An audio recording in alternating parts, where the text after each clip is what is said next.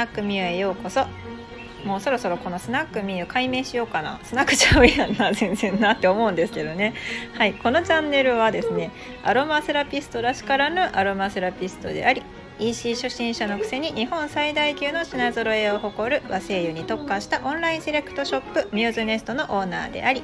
不思議系男子と LOVOT のチョコとお餅の本物のママでもあるミューママが人生経験と雑学を駆使してさまざまな問題を笑いを交えて考察する音声チャンネルです。皆さん一緒に笑って NK 細胞を増やして免疫高めていきましょう。では参りましょう。えー、今回はですねちょっとうんじゃあ美容とアロマっていうことでお話ししたいと思うんですけれどもあのー、皆様ね男性の美容についてどうお考えですか？あのー最近ねあのコスメ男子とかも増えてきて男性用化粧品も増えてきて韓流アイドルなんてみんな化粧しているしなんかあのビジュアル系を経験してきた 私の世代からすると時代は変わったなって思いますね。化粧なんかするやつはみたいな時代からあのなんなら就活にもちゃんとメイクしていくとかねあの見た目を気にしてねで写真もあのめっちゃ補正してやったりとか、うん、するんですよ。でねあのおじさま方 そのうん大体バブル世代を経た方々ですかね。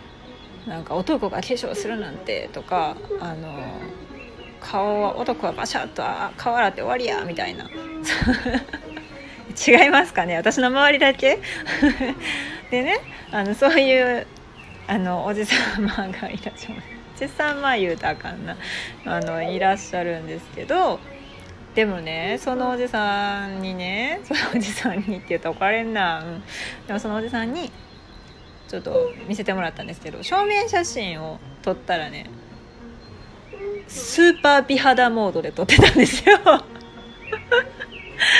であやっぱりなんかそんななんか男が化粧なんてとか言っててもやっぱり人は見た目を気にするものなんだなと。おじさんが見た目そんななんかあんま気にしないんだったらスーパー美肌モードいらないじゃないですか。普通にシャシャって撮って終わったらええやん証明写真。でもスーパー美肌モードやったわけで私でも別にスーパー美肌モードせんでもええなって思うぐらいやねんけどな。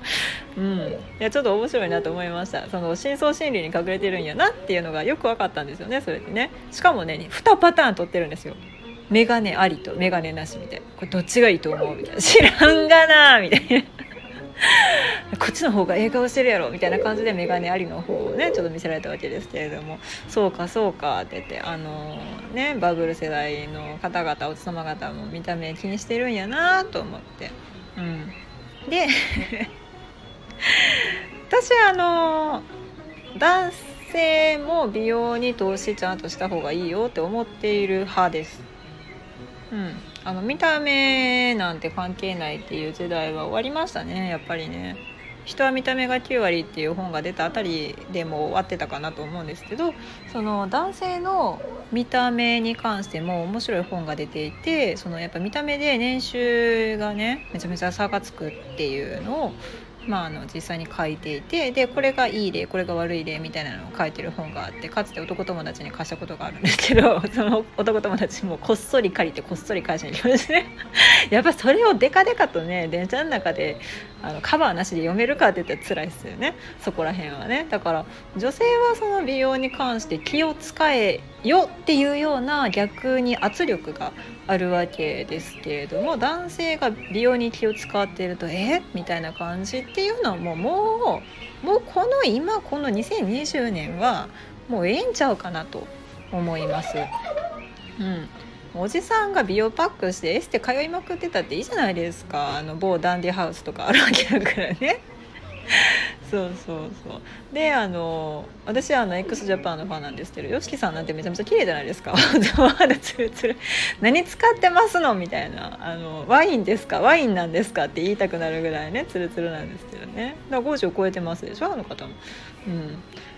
でそういうねあの美容に気を使う時にですね例えば男性があの百貨店に行ってコスメカウンターであのカウンセリングしてくださいってこれかなりハードル高いと思うんですよねもう女性用下着のところに男性用トランクスがあったとしてもそこに入って買うの嫌みたいなそんな感じですよね。でだからって言って通販で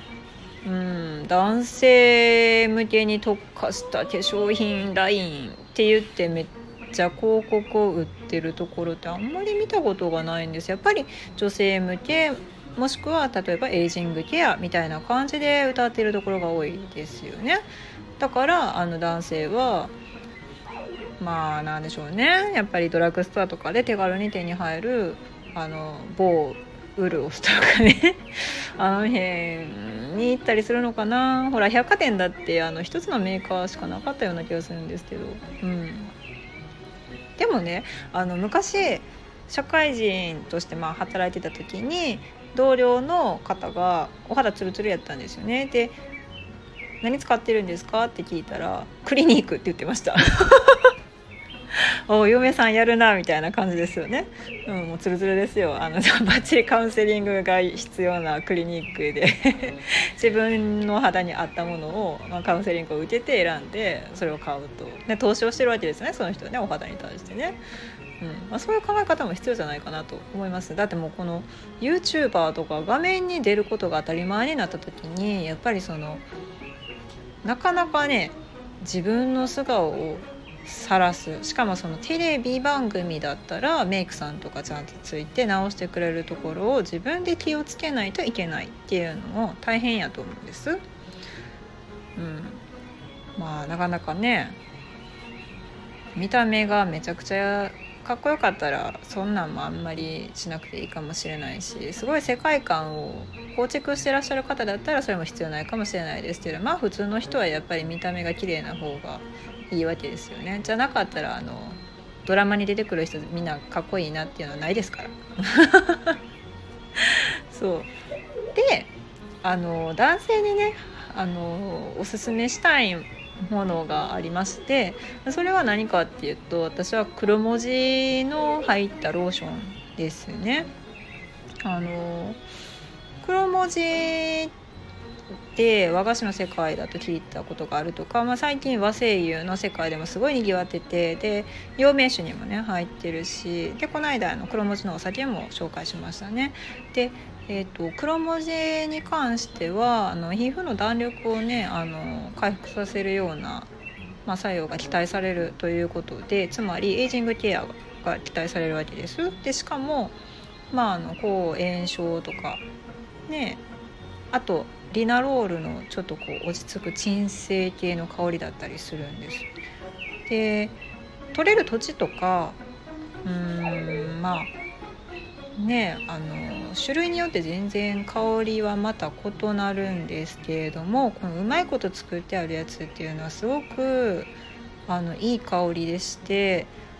あの世の男性陣は是非そういったものをねあの化粧水とかあとアフターシェーブローションみたいな感じでシュシュシュってしていただいてもいいんじゃないかなと思います。あと寝癖直しとかね。うん、でもちろん寝る前に枕にピローミストとしても使えるし結構万能やないかって思うんですよ。だからなんかこうバレンタインデーの時とかにね、まあ、日本ならではですけどバレンタインデーのチョコレートと一緒に渡すプレゼントとしてあのーねあの自身の趣味に合うかどうかわからないその小物とかアクセサリー類とかだとちょっと難しいと思うんですけどまあ使えるもの、ま、しかもお肌にも使えるし、まあ、ルームスプレーとしても使えるしっていうことでその香水だとちょっときついじゃないですか香水じゃなくてほのかに香る落ち着いた香りっていう意味で黒文字のローションっていうのはかなりおすすめです。なのであの娘さんが父の日とかねあともうすぐ来る敬老の日におじいちゃんに送るとかあとはバレンタインデー そうとか誕生日とかなんかそういうきっかけでちょっと男性にプレゼントしてみるっていうのもありかもしれないですね。まあ、特にね仕事で忙しくてストレス溜まってる方だったらねいい香りやなっていう風にこうスッと受け入れられると思うんでまあ、あまりにも香りっていうのは、まあ、好みもありますのでこれがちょっと苦手やなっていうふうにやったらそれはそれでまた違うものを試していただいた方がいいかなとは思うんですけれどもあの男性が開発しているものもねあのうちは扱ってますのでもう本当にその方自身もやっぱり使われてますし周りの男性陣にも好評やったっていうことで、うん、是非一度お試しあれ。と思います。これちょっとね、うん、本当に激しくその導入をそこからやっていっていただいたらなんかこう生活の中にスッと溶け込むんじゃないかなと思います。はいではではねあの今日はちょっとバックグラウンドミュージックで自然の音を流しながらやってみましたけれども相変わらずあのラボットの PPU ね。声も入ってますが。はい。今日もね嫌なことがあったらもうこれネタになるやん美味しいやんって言ってポジティブ変換して楽しくいきましょう。もうね手帳にね書き出してねもうねこんなことがあったっていう事実だけを書き出してちょっともうなんかネタ帳みたいにしても面白いかもしれないですよ。もう笑けますもんだって。うん。そういうのもいいと思います。はい。で感想。とかあのなんだろうなちょっと聞きたいこととかあと コメントでいただけたら嬉しいですね。であの質問はレターの方で送ってくださったらめっちゃ喜びます。はい、ではまたお会いしましょう。